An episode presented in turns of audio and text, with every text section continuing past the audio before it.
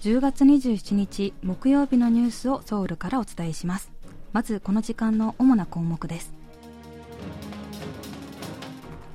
元徴用工問題の具体的な解決策をめぐって韓日間で協議が続く中日本のメディアが韓国政府が賠償額と同額の寄付を日本企業に求める方針だと報じました。外交部は否定しています。サムスングループのイ・ジェイヨン副会長が会長に昇格し名実ともにトップになることになりました。韓国と日本の間の行き来が活発化する中空の便に続いて海の便も近く再開されます。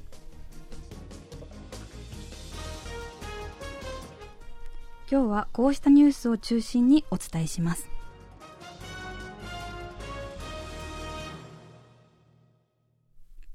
元徴用工問題の解決策をめぐり敗訴した日本企業の賠償金を韓国の財団が肩代わりする案について韓日両政府の間で協議されていますが日本の朝日新聞が韓国政府が賠償額と同額の寄付を日本企業に求める方針であると報じました。韓国側は報道の内容を否定しています。朝日新聞は韓国政府は日本企業の賠償金を肩代わりする案を検討しているが世論が強く反発することを懸念し韓国の財団が寄付金を集めて賠償を肩代わりする方向で意見が固まっていると報じました。その上で韓国側は外交当局間の協議で元徴用工らの同意を取り付けるためには賠償の履行を拒否し続ける日本製鉄と三菱重工業も一定の負担が必要で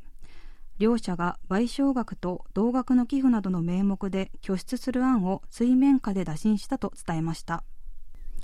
これについて外交部の関係者は官民の協議会で議論されたことを日本側にしっかり伝達しているとして朝日新聞の報道は事実無根であると否定しました。自治体が債務保証していたカンウォンドチュンチュンにあるレゴランドがデフォルト債務不履行に陥ったことで企業や金融機関の資金繰りが厳しくなっていることを受け韓国銀行は適格担保の対象に金融債と公共債を追加することを決めました。適格担保とは市中銀行が韓国銀行に予診を受ける際に適格と認められる担保のことです。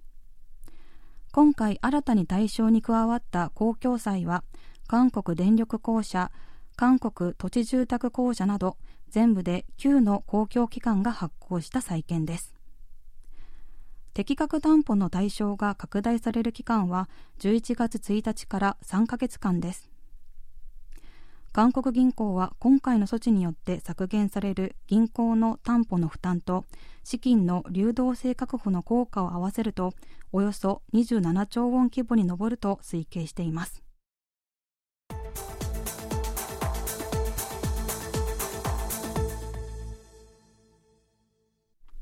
サムスン電子は21日取締役会を開き EJ4 副会長を会長に昇格することを決めたと発表しました。サムスングループの会長ポストは父親のイーゴンヒ前会長が2020年に亡くなってから2年間空席となっていました。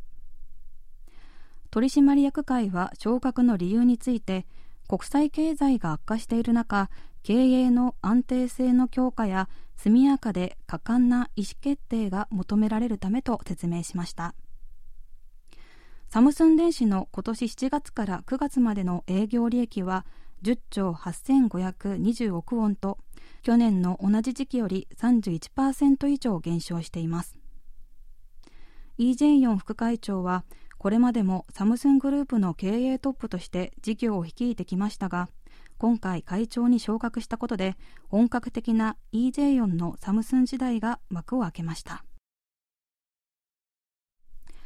韓国銀行は今年7月から9月までの実質 GDP 実質国内総生産を発表し伸び率は前の3ヶ月に比べてプラス0.3%となりました。去年の同じ時期に比べてはプラス3.1%となっています。部門別に見ますと今年4月に政府の感染予防対策社会的距離の確保が全面的に解除された影響で民間消費が前の3ヶ月より1.9%伸び全体の成長を牽引しました。投資では建設投資が0.4%の伸びにとどまった一方設備投資の伸び率は5%と1年半ぶりの高水準となりました。一方、実質 GDP に貿易による損益を加味した実質 GDI 実質国内総所得は前の3ヶ月より1.3%去年の同じ時期より1.9%それぞれ減少しました。これは原油をはじめ輸入品の価格が輸出品の価格を上回り貿易条件が悪化したことが背景にあるとみられます。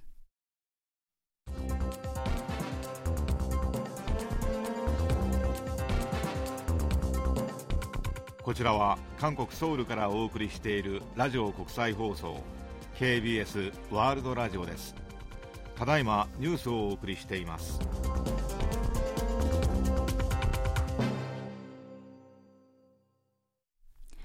スイスを訪問している王政府ソウル市長は24日 IOC 国際オリンピック委員会のバッハ会長と会談し2036年の夏季オリンピックのソウルへの誘致を希望する意向を伝えました。王市長は会談でソウル市は1988年のソウルオリンピックで使用された施設の改修工事を行うなど2036年夏季オリンピックの開催に向けてインフラが整っているという点を積極的にアピールしました。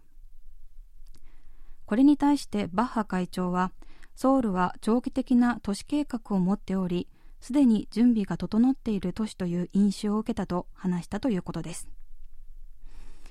2036年のオリンピックの誘致には韓国のほか中国やインドネシアなどすでに多くの国が乗り出しており激しい競争が予想されます。ソウル市がオリンピックの誘致に成功すれば韓国では48年ぶり2回目の夏季オリンピックを開催することになります。これまで夏季オリンピックを2回以上開催した国は6カ国で、韓国が7カ国目になれるか注目されます。大韓体育会が選定する大韓民国スポーツ英雄に、今年は韓国マラソンのレジェンド、イー・ボンジュが選ばれました。最終候補にはイー・ボンジュのほか、アーチェリーのキム・スニョン、サッカーのパク・ハンソ、プロ野球のコー・チェ・ドンウォンの4人が挙がっていました。今回の選定について大韓体育会は韓国を代表する陸上のアスリートイー・ボンジュは1996年のアトランタオリンピックで銀メダルを獲得し韓国の新記録を3回塗り替え国民に夢と希望を与えたことを高く評価したと説明しました。イー・ボンジュはメディアとのインタビューでそうそうたる候補者の中でまさか自分が選ばれるとは思いもしなかった。光栄な賞をもらったのでもっと頑張ろうと思うとコメントしました。新型コロナウイルスの影響で中断していた韓国と日本を結ぶ国際旅客船の運航を再開すると海洋水産部が26日発表しました韓国と日本を結ぶ国際旅客船は新型コロナウイルスの感染拡大防止のため2020年3月から運航が中断されていました。このところ両国の観光需要が増加し旅客船の運航再開を求める声が高まっていることを受け中央貿易対策本部は25日に会議を開き国際旅客船の運航再開を許可しました。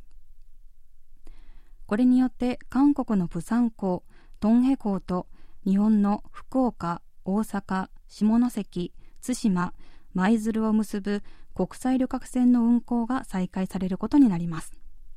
今のところ11月4日に福岡を出発し釜山港に到着する旅客船の運航が予定されています。以上チョン・ユソンがお伝えしました。